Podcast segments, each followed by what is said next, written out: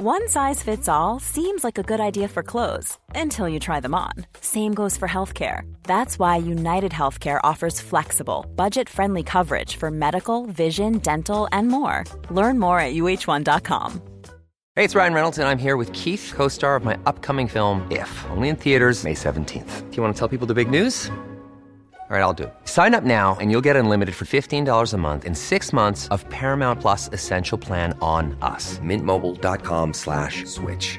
Upfront payment of forty-five dollars equivalent to fifteen dollars per month. Unlimited over forty gigabytes per month. Face lower speeds. Videos at four eighty p. Active Mint customers by five thirty-one twenty-four get six months of Paramount Plus Essential Plan. Auto renews after six months. Offer ends May thirty-first, twenty twenty-four. Separate Paramount Plus registration required. Terms and conditions apply if rated P G. Many of us have those stubborn pounds that seem impossible to lose, no matter how good we eat or how hard we work out. My solution is PlushCare. PlushCare is a leading telehealth provider with doctors who are there for you day and night to partner with you in your weight loss journey. They can prescribe F D A-approved weight loss medications like Wegovy and Zepbound for those who qualify. Plus, they accept most insurance plans. To get started, visit plushcare.com slash weight loss. That's plushcare.com slash weight loss. This is an Apostrophe podcast production.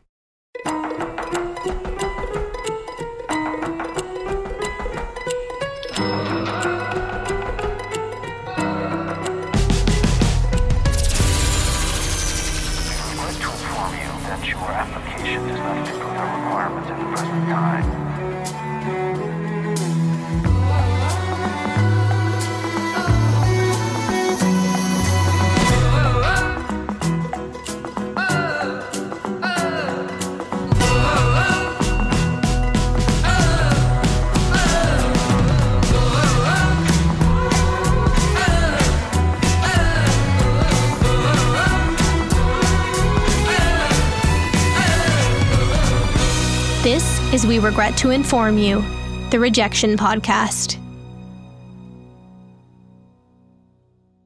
My whole life has been one of rejection. Women, dogs, and comic strips. Charles Schulz.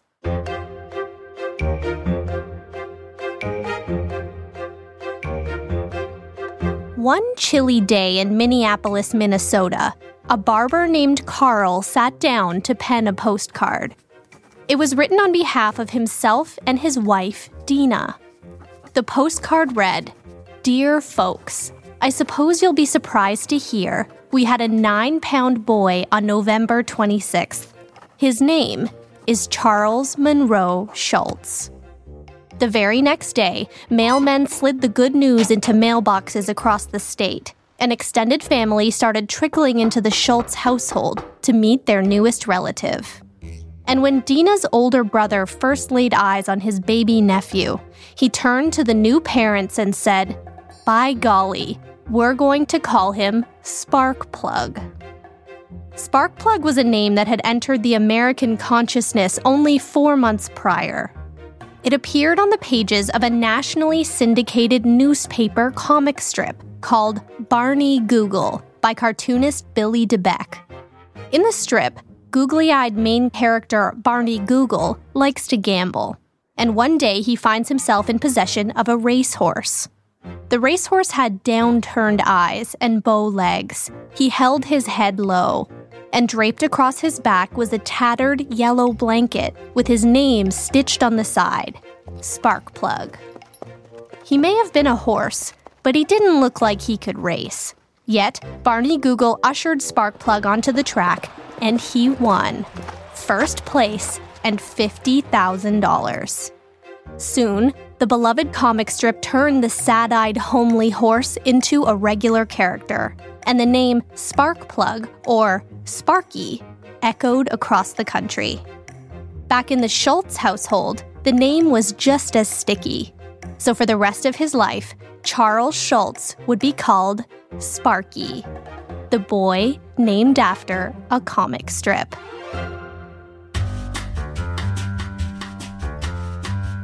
Schulz's father owned his own barber shop in Saint Paul, Minnesota. And when Schulz was too young to go to school, his father would bring him along to work. After closing time, the two would throw on their winter coats and huddle onto the streetcar home.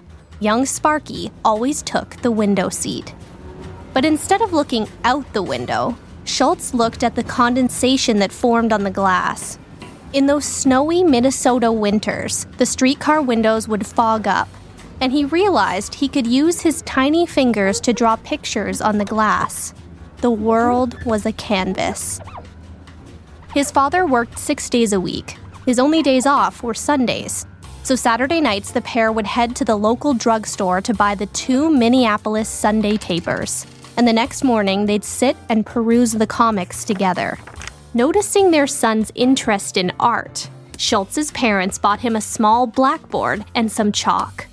It had all twenty-six letters of the alphabet printed along the top. In the wonderful biography titled Schulz and Peanuts, author David Michaelis says the blackboard became Schulz's first friend. He spent hours drawing hundreds of pictures in white chalk. By kindergarten, Schulz was way ahead of the game. He already knew his A B Cs. And come drawing class, when the students were given a blank canvas and some crayons, Schulz already had a host of ideas to pull from. He chose to draw for the class a picture of a Minnesotan man shoveling snow in a blizzard. But out of one of the snowbanks grew a single green palm tree. It was silly and interesting. At least his teacher thought so. She said, "Someday, Charles, you're going to be an artist." And from that day on, Schulz knew. He would become an artist, but more specifically, he would be a comic strip artist. Schulz later said, "It's beyond the comprehension of most people that someone can be born to draw comic strips, but as far back as he could ever remember, he was." When he turned seven years old, Schulz landed his first paying job, delivering magazines around the neighborhood. For him, the delivery part of the gig was easy. Asking for payment from his customers, however, was a no-go. It was way too anxiety-inducing. So he outsourced the whole talking to people part of the job to his outgoing cousin. Even at that young age, Schulz struggled with social anxiety. He said his crippling fear of saying the wrong thing made him appear unfriendly. Instead of talking, he preferred to withdraw and draw. So when he earned his first ten cents, Schulz marched right over to the dime store and bought himself a booklet called How to Draw.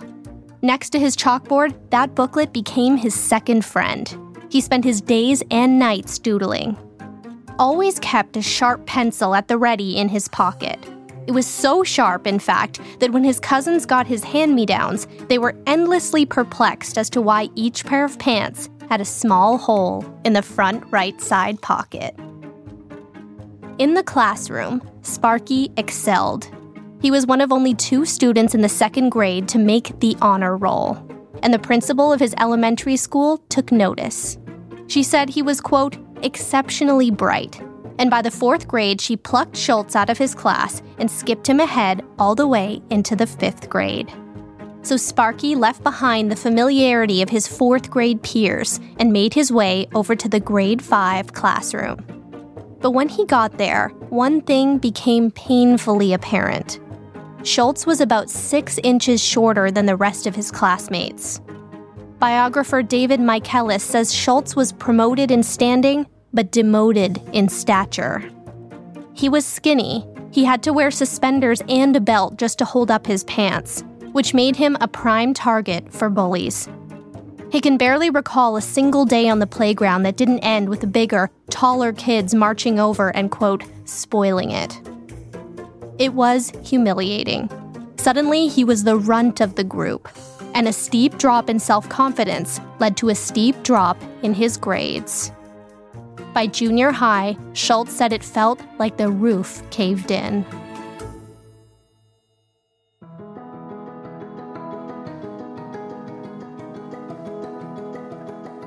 Through the seventh grade, Schulz couldn't keep up with his classmates. He failed arithmetic, algebra, English, and Latin. The boy who was once praised for being the smartest in his grade was suddenly dragging down the class average. He describes his junior high self as a, quote, non-entity. How could a boy named after a homely horse expect to live life any differently? Aside from his pimples, he felt he had a featureless face. One so ordinary and generic that he was surprised if anyone could even recognize him on any given day. He felt invisible. But upon further reflection, that was his goal. When one appears so profoundly ordinary and bland, they're rarely called upon. It was safe and comfortable, but it was also lonely. Girls weren't interested in Sparky. They called him Wimpy. His confidence was sub-zero, yet there was one place where Schulz did feel special: art class. Creativity was the one area in his life where Schulz blew all his schoolmates out of the water. Or rather, the pond. One day, the students were asked to sketch a winter scene in art class, a skating rink. And Schulz says because it was Minnesota, no frozen pond was complete without a hole in the ice. The other students drew a perfect black oval with ink to represent the hole.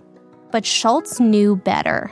He'd spent every Sunday with his father studying the funnies, carefully examining how professional cartoonists depicted three D scenes on a two D page. And he knew that a proper hole in proper ice would be imperfect, jagged even, that the ice would be thick and require shading. So, when he handed in his pondscape, his teacher couldn't believe her eyes. Schulz was praised and soon won himself an award for his penmanship. But it wasn't well received by his peers. In the nineteen thirties, penmanship was seen as a feminine endeavor. Now, he was short and effeminate. Art class wasn't enough to keep up his average, and Sparky was forced to repeat the eighth grade. A fall from grace, right back to his old class.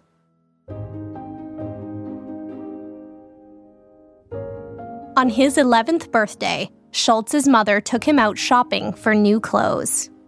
But as they browsed the department store, something better, something much more interesting than clothes, caught his eye. It was a book called How to Draw Cartoons. Michaelis says it was a more sophisticated version of Schulz's dime store booklet. This one compared different cartoonists' styles. Some used old-school shading techniques, others were fantasy-like and abstract, while most skewed more modern. The diversity totally fascinated Schulz. But when he started to say the words out loud, that he wanted to be among those artists, developing his own style and drawing comic strips for a living, it was met with a single, distinct reaction. How ridiculous. Schulz said it was as if he told everyone he wanted to go to the moon. Cartoonists didn't have real jobs. They weren't smart. They were pandering to the lowest common denominators of society. Schulz's mother's family in particular saw zero potential in Schulz. They said he wouldn't be worth five cents when he grew up. All he wanted to do was scribble. Scribbling wasn't, quote, man's work. Schulz's parents were impressed by his art. It was undeniably good, but Schulz later said even they didn't know what to do with it. By high school, Schulz's grades hadn't improved. He was failing three subjects. So one afternoon, his physics teacher pulled him aside. He asked Schulz what was going on. Schulz said maybe physics just wasn't his forte. So the teacher asked him what he thought was his forte. Schulz said, cartooning. The teacher laughed so hard, he snorted, and Sparky failed yet another class. After school, he'd go home, shut his bedroom door, and breathe a deep sigh. The sweet relief of knowing for the rest of the day he didn't have to speak to anyone. He could draw in peace, practicing for the day they'd all eat their words when he became a world-famous cartoonist.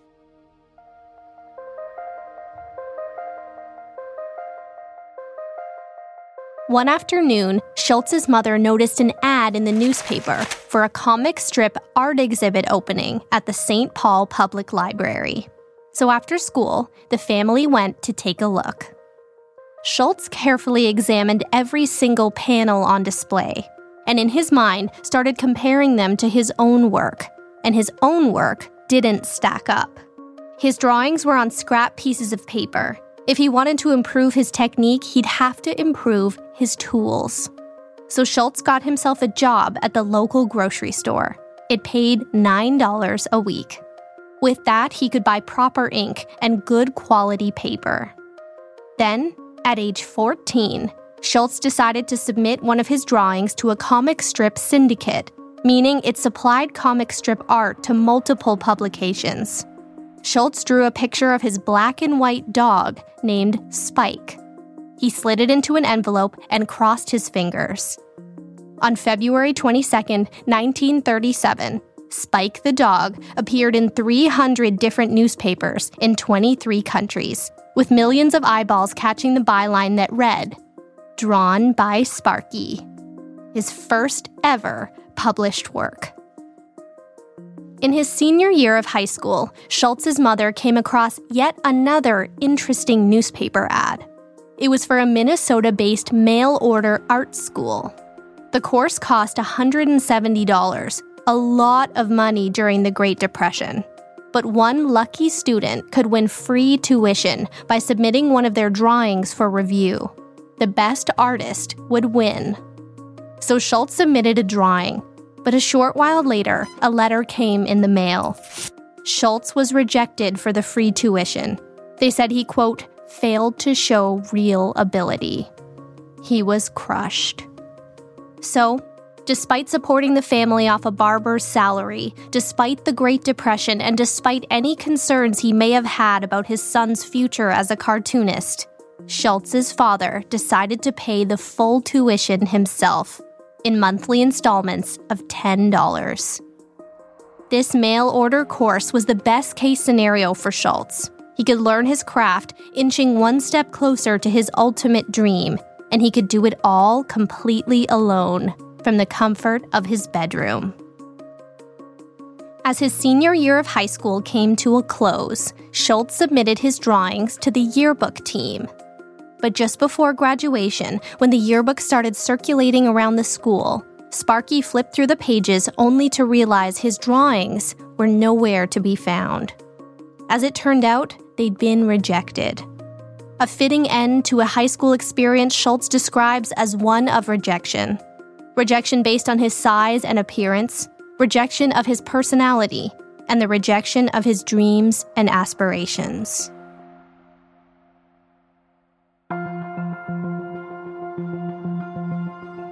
After graduation, Schulz decided college wasn't for him. He didn't believe himself to be smart enough. Instead, he continued with his mail-order course. It was in this time that he learned of the nuances between different pens and inks. He learned about perspective and motion. Each week, he'd march over to the post office with a package full of drawings, then wait for a letter in the mail critiquing his art and helping him improve.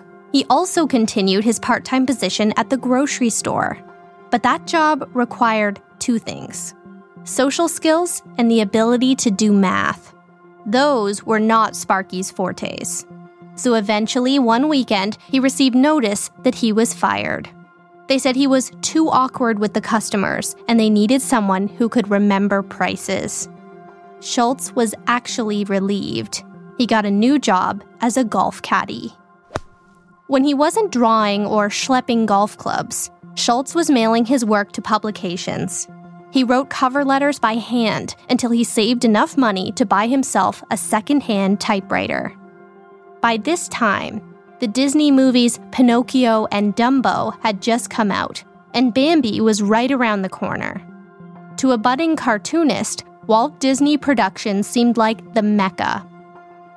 So Schulz mailed them a letter, and to his surprise, the studio promptly mailed back an official application form. Along with the completed form, they requested Schulz send a sample drawing of an existing Disney character. So he did just that, licked the envelope, and sent it off to California. But before Schulz even had time to get excited, Disney rejected him. They said he was, quote, unqualified. Next, Schulz applied to be an artist for a textbook company, but they never replied. Multiple times a week, Schulz's father would stop at the post office on his way to work and mail off his son's sketches and cartoons to different publications.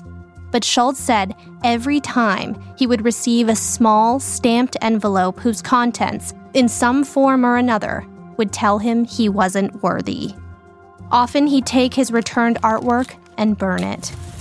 Schulz spent many an hour peering into the windows of the local newspaper offices, wishing and hoping that one day he'd see his very own comic strip grace their inky pages.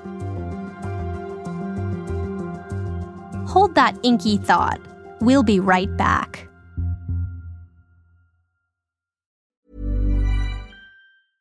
This is Paige, the co-host of Giggly Squad, and I want to tell you about a company that I've been loving, Olive and June. Olive and June gives you everything that you need for a salon-quality manicure in one box. And if you break it down, it really comes out to two dollars a manicure, which is absolutely insane. It's also so easy to get salon-worthy nails at home with Olive and June. The difference between how your nails used to look when you did them yourself and now with the Manny system is a complete game changer. The best thing about Olive and June, too, is it's a quick dry. It dries in about one minute, lasts for five days, and full coverage in up to one to two coats. Visit oliveandjune.com slash perfectmanny20 for twenty percent off your first system. That's oliveandjune.com slash perfectmanny20 for twenty percent off your first system. Hey there, it's Michelle Norris. I'm host of a podcast called Your Mama's Kitchen. When I travel, I'm usually looking for a way to find a taste of home when I'm not at home. And one of the things I love to do when I am at home is entertain. And Airbnb allows me to do that. When I was in California recently, I rented a house that had a great kitchen. And when we were sitting around the table, we're all thinking, we're in someone else's house. Someone could be in all of our homes as well. If you have a home, but you're not always at home, you have an Airbnb. Your home might be worth more than you think. Find out how much at airbnb.com slash host. There's never been a faster or easier way to start your weight loss journey than with PlushCare. PlushCare accepts most insurance plans and gives you online access to board-certified physicians who can prescribe F D A-approved weight loss medications like Wegovy and Zepbound for those who qualify.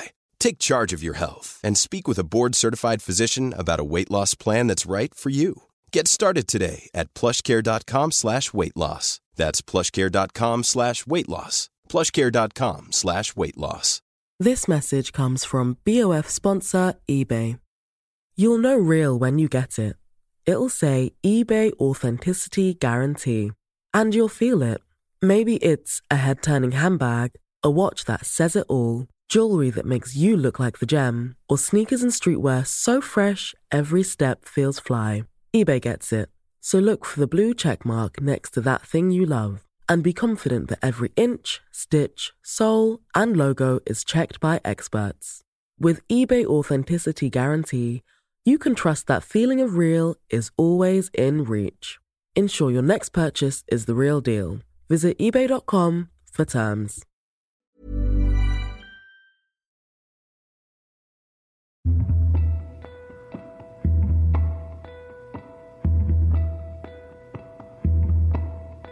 Over the next year, Schulz got well acquainted with rejection.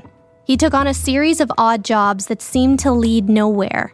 It was completely disheartening. He said those first years out of high school proved to be more difficult than he had anticipated. But even they paled in comparison to what was about to come next. In nineteen forty-one, when Schulz was nineteen years old, he was told his mother had terminal cancer. And a few days after his twentieth birthday, he received his draft notice. Before he knew it, he was leaving his mother's bedside and boarding a train headed to his Army Induction Center in Fort Snelling. It was an extremely challenging time for Schulz. The following year, he got word his mother's condition was worsening quickly, and he was granted time off to come see her. And on a cold February day in Minnesota, the mother and son said their goodbyes. The very next day, she passed away. Schulz was devastated. All too quickly, he was back on the train all alone, but he couldn't help thinking about one of the last things his mother said to him before she passed. In an effort to pretend this wasn't the end, his mother told Sparky that she thought they should get another family dog. And this time, name it Snoopy. In nineteen forty-six, Schulz was discharged from the army and returned home changed. He endured the traumas of war. His unit fought in active ground combat. But he also endured trauma in his personal life. He was now a motherless child. The self-described lonely boy had become even lonelier. But the thing was, he was no longer a boy. He'd finally grown taller. He'd gained twenty-five pounds of pure muscle, and he walked differently. He carried himself differently. Suddenly, he returned to Minneapolis a man. And with that newfound confidence, he was ready to pick up where he'd left off. He says he headed out into the cold, cruel world to see who would be lucky enough to hire him as a cartoonist. Schulz submitted three different comic strip ideas to a publisher in New York. One was about the war, one took place in the jungle, and the last centered on cute little characters he called brownies. But the publisher simply told him they did not hire freelancers.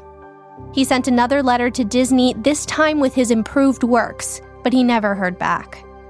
Every day he mailed samples of his work to newspapers and syndicates, but when he checked the mail at his father's barber shop, there was never good news. The men sitting in the barber's chair would watch him through the glass and laugh. When it seemed like every publication had rejected Charles Schulz, he was forced to look elsewhere. A publisher of Roman Catholic teaching aids needed a, quote, pen and ink man to letter dialogue balloons. It paid a dollar fifty an hour, and if they liked him, there was the possibility of printing some of his own original cartoons. That was all Schulz needed to hear. He was the man for the job. If he got his own cartoons published, he'd have a better portfolio to show the fancy big city syndicates. One day, Schulz visited the Minnesota headquarters of the mail-order drawing school he attended back in high school to get some advice. And right there on the spot, he was offered a second job as an art instructor, where he'd review students' drawings for a cool thirty-two dollars a week.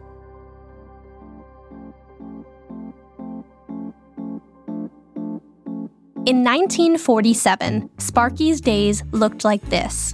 In the morning, he'd head to his job teaching art, where he'd spend his days grading other fledgling artists' work. By five p.m. sharp, he'd clock out, then head over to his night job, inking dialogue balloons and secretly hoping to get some of his own cartoons published. His boss at job number two was pleased with his work and soon came through on his promise. He agreed to publish Schulz's original comics once a month. They'd call it Just Keep Laughing. Each month, Schulz improved his technique and refined his idea, until one day he made a rather unusual choice. He decided to eliminate all grown-ups from his comics and only feature little kids. He changed the name from Just Keep Laughing to Sparky's Lil Folks. Soon he had enough material to approach bigger publications again, so he tucked his artwork under his arm and headed over to the Minneapolis Star Tribune. The editor took one look at his work and was impressed. On the spot, the Minneapolis Tribune offered to buy Sparky's Lil Folks. It was exciting, except the editor told Schulz he couldn't guarantee consistent space. In fact, he'd mostly just call on Schulz if there was extra room to fill during the summer months. Schulz didn't love being just a filler cartoon, so he marched across town and over to the Saint Paul Pioneer Press. He figured he'd see what the competition had to say. Well, the editor at the Pioneer Press loved his work too. They had a daily comics page, but it was full up, so they agreed to publish Sparky's Lil Folks once a week. A weekly feature was a dream come true, but it wouldn't pay nearly enough to support himself. A real full-time cartoonist needed to get their strip into multiple publications, big ones, with the security of a contract. So Schulz got the confidence to travel all the way to Chicago to try his luck at the Chicago Tribune, the city's leading newspaper. But when he got there, he didn't realize he needed a formal appointment, so he didn't get past the receptionist. He did, however, manage to get himself squeezed in down the street at Publishers Syndicate, a Chicago-based syndication company. But while he managed to get up the elevator this time, the appointment didn't last long. Without asking where Schulz was from or anything about him for that matter, the editor told him his work wasn't professional enough and sent him away.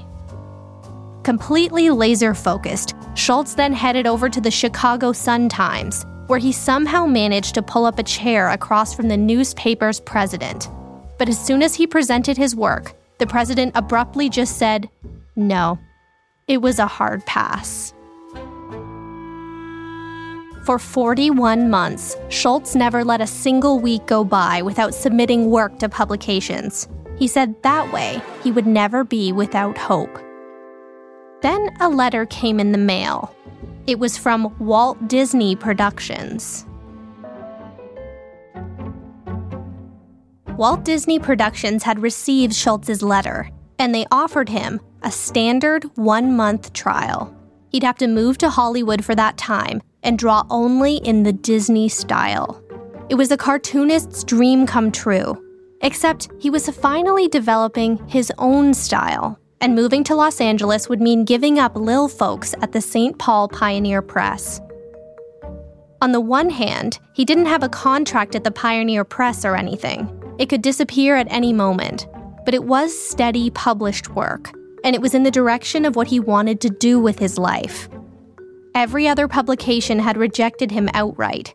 He was hardly in a position to be picky, but Schulz decided to put aside fear of rejection and stay the course. He turned down the opportunity from Disney. One day in nineteen forty-eight, Schulz sat down at his desk and started drawing. It was his typical style, a comic strip featuring little kids. But this time, he made their heads extra big. He also shortened their arms, and he could tell he was onto something. So he sent his cartoon to the Saturday Evening Post, a Philadelphia-based magazine known for its illustrations. Expecting yet another rejection, he moved on. But the following Tuesday, a check for forty dollars arrived in the mail, the equivalent of nearly five hundred U S dollars today. They'd bought one of his drawings. It was a huge moment for Sparky, his first big sale. His drawing was published in the Saturday Evening Post, except this time, he didn't sign it Sparky. He signed it Charles Schulz. Suddenly, Schulz was famous at his day job at the art school. His colleagues, fellow art lovers, understood the magnitude of that check. They shared in his excitement, and suddenly Schulz felt less alone. He had friends. One of those friends was named Charles Brown. Brown was good-hearted and silly. His nickname around the office was Good Old Charlie Brown.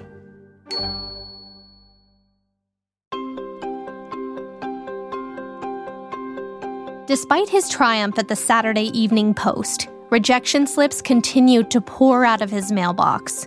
Newspapers, syndicates, you name it, they rejected Charles Schulz.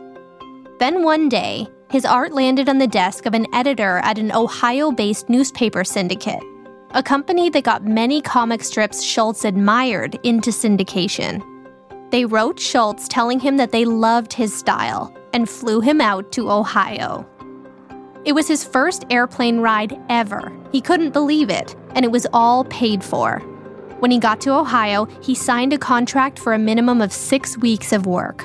They took his photo for their sales booklet, and Lil Folks made its way into their sales team's marketing portfolios.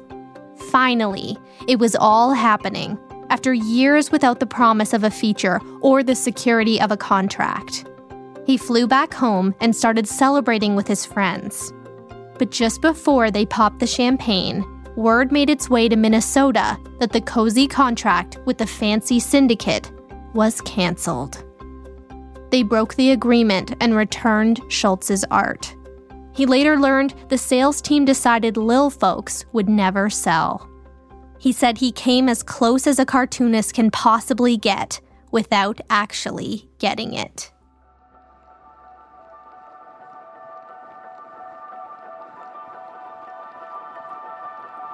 Schulz decided to pause and take a minute to analyze the competition, specifically the other kids-based comic strips out there.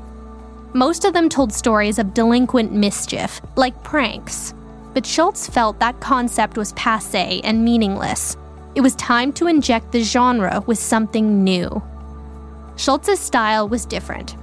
He dealt in very slight incidents rather than big adventures. The incidents were relatable and funny and brief, like calling someone's name on the street and suffering the total embarrassment when they don't hear you. Everyday human problems. He worked in three comic strip panels, but instead of filling each panel to the brim, he decided he would stand out by utilizing white space. While other cartoonists were inking in the backgrounds of each panel in solid black to stand out against white newsprint, Sparky used blank space to do the same thing, evoking a sense of minimalism in an otherwise jam-packed newspaper. This decision forced him to simplify his drawings, and as a result, his characters became more distinctive.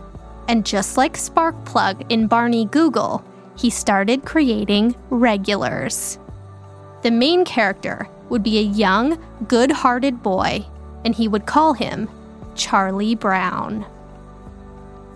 Schulz mailed his new style of comic strips to United Feature Syndicate, a big comic strip syndication service in New York. And to his surprise, they wrote back.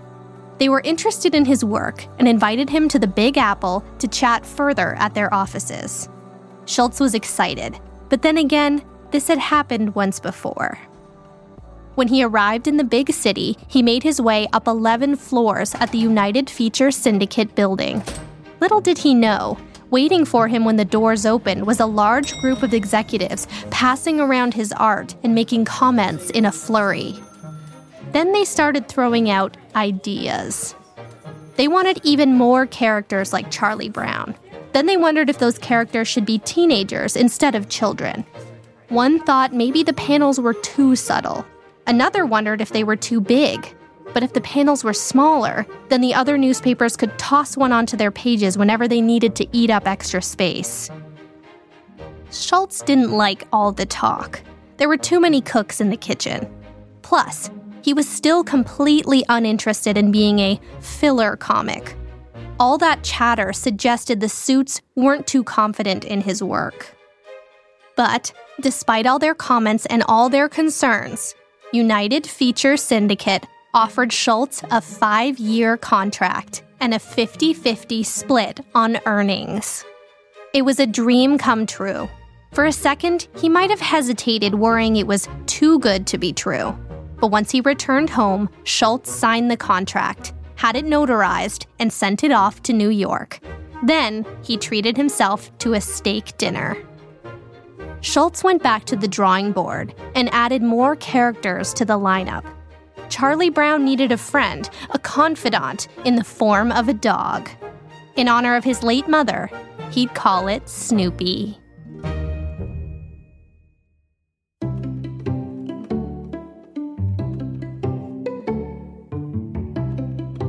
United Feature Syndicate started rolling out their marketing plan for their newest cartoon. They called Lil Folks the greatest little sensation since Tom Thumb. Everything was ready to go when suddenly someone appeared out of the woodwork and put a stop to the whole thing. As it turns out, there was a comic strip in the nineteen thirties called Little Folks, and the creators still own the rights to the name across all media. It may have been spelled differently, Lil versus Little, but it was a registered trademark, and it became clear.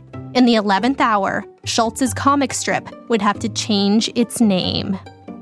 Schulz thought good old Charlie Brown would make a good replacement, but the executives at United Feature Syndicate had their own ideas. They wanted to call it Peanuts. Schulz was absolutely horrified. What kind of name was Peanuts? It was just plain ridiculous. He would be the laughing stock of the publishing world. So he asked them, "What does it even mean?" And they said, "Peanuts are little things, like little folks." Peanuts may have been little, but they were nothing like Lil Folks. Peanuts were insignificant, and Schulz had spent his entire life feeling insignificant. He put up a fight, but it was already decided. The comic strip set to be the greatest sensation since Tom Thumb would be called Peanuts by Charles Schulz.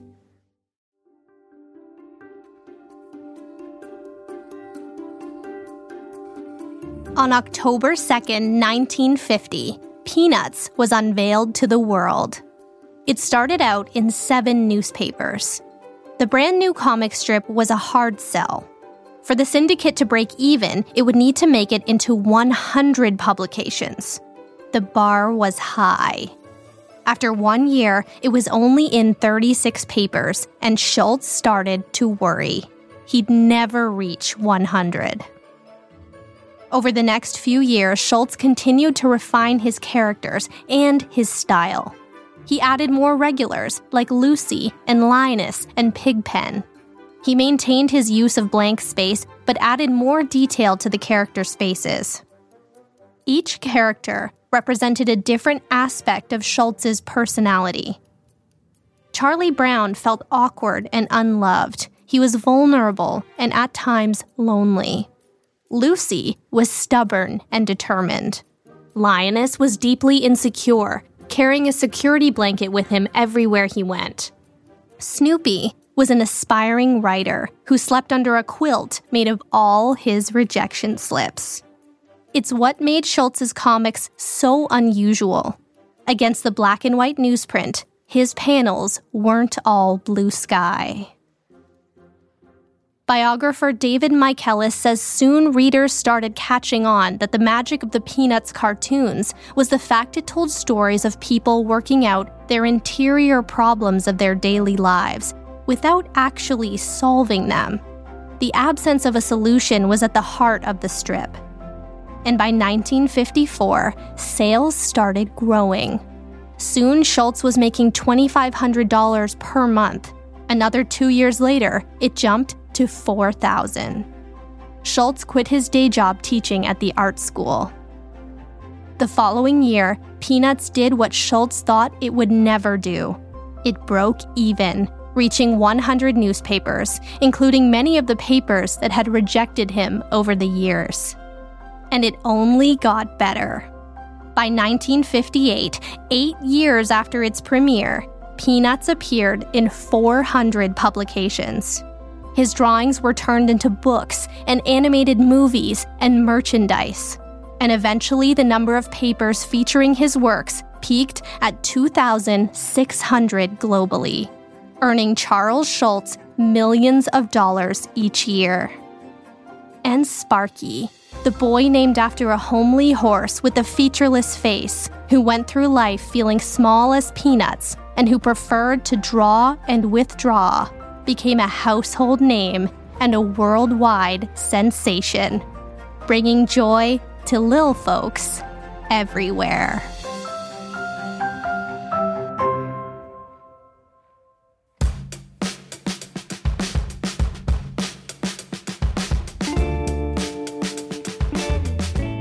Perhaps the most meaningful recurring moment in the Peanuts world was Lucy and the football.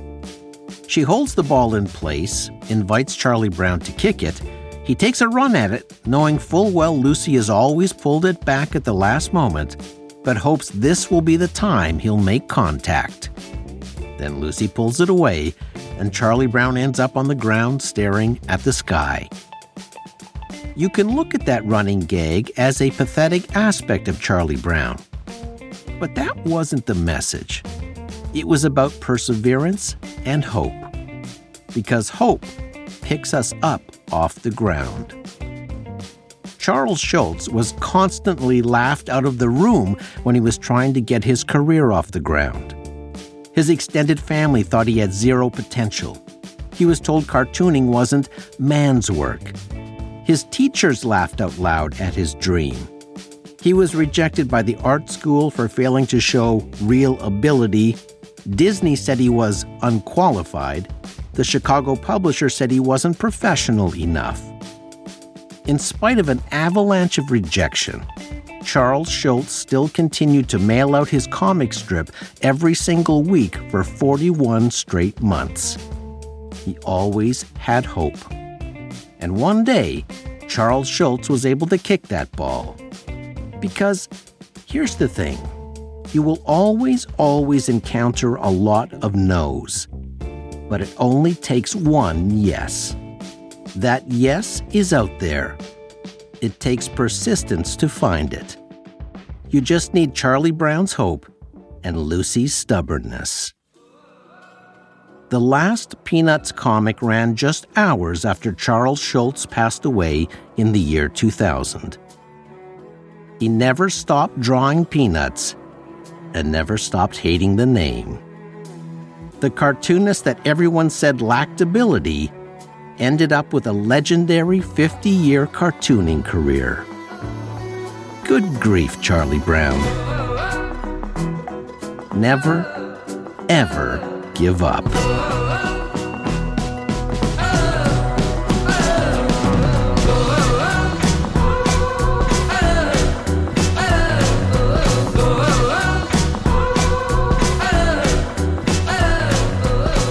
Peanuts. Total comic strips, seventeen thousand eight hundred ninety-seven. Total readers, three hundred fifty-five million. Longest-running cartoon special in television history, A Charlie Brown Christmas. Star on the Hollywood Walk of Fame, Charles Schulz. Keep looking up. That's the secret to life. Snoopy.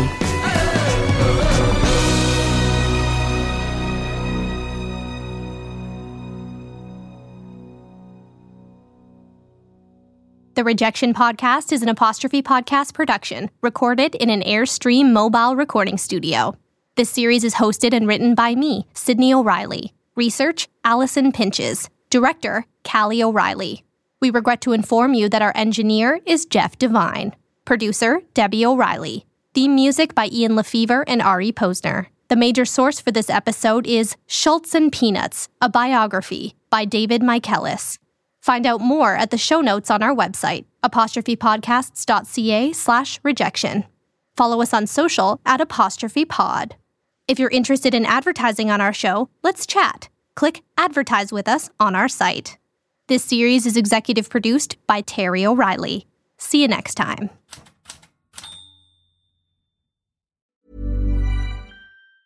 Mom deserves the best, and there's no better place to shop for Mother's Day than Whole Foods Market. They're your destination for unbeatable savings. From premium gifts to show-stopping flowers and irresistible desserts, start by saving thirty-three percent with Prime on all body care and candles. Then get a fifteen-stem bunch of tulips for just nine ninety-nine each with Prime. Round out Mom's menu with festive rosé, irresistible berry chantilly cake, and more special treats. Come celebrate Mother's Day at Whole Foods Market. Planning for your next trip? Elevate your travel style with Quince. Quince has all the jet-setting essentials you'll want for your next getaway, like European linen, premium luggage options, buttery soft Italian leather bags, and so much more. And it's all priced at fifty to eighty percent less than similar brands. Plus, Quince only works with factories that use safe and ethical manufacturing practices. Pack your bags with high-quality essentials you'll be wearing for vacations to come with Quince. Go to quince.com slash trip for free shipping and three sixty-five day returns.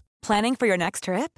Elevate your travel style with Quince. Quince has all the jet-setting essentials you'll want for your next getaway, like European linen, premium luggage options, buttery soft Italian leather bags, and so much more. And is all priced at fifty to eighty percent less than similar brands. Plus, Quince only works with factories that use safe and ethical manufacturing practices. Pack your bags with high-quality essentials you'll be wearing for vacations to come with Quince. Go to quince.com slash pack for free shipping and three sixty-five day returns. Imagine the softest sheets you've ever felt. Now imagine them getting even softer over time. That's what you'll feel with Bowl and Branch's organic cotton sheets. In a recent customer survey, ninety-six percent replied that Bowl and Branch sheets get softer with every wash. Start getting your best night's sleep in these sheets that get softer and softer for years to come. Try their sheets with a thirty night guarantee. Plus, get fifteen percent off your first order at bowl and branch dot com. Code BUTTERY. Exclusions apply. See site for details.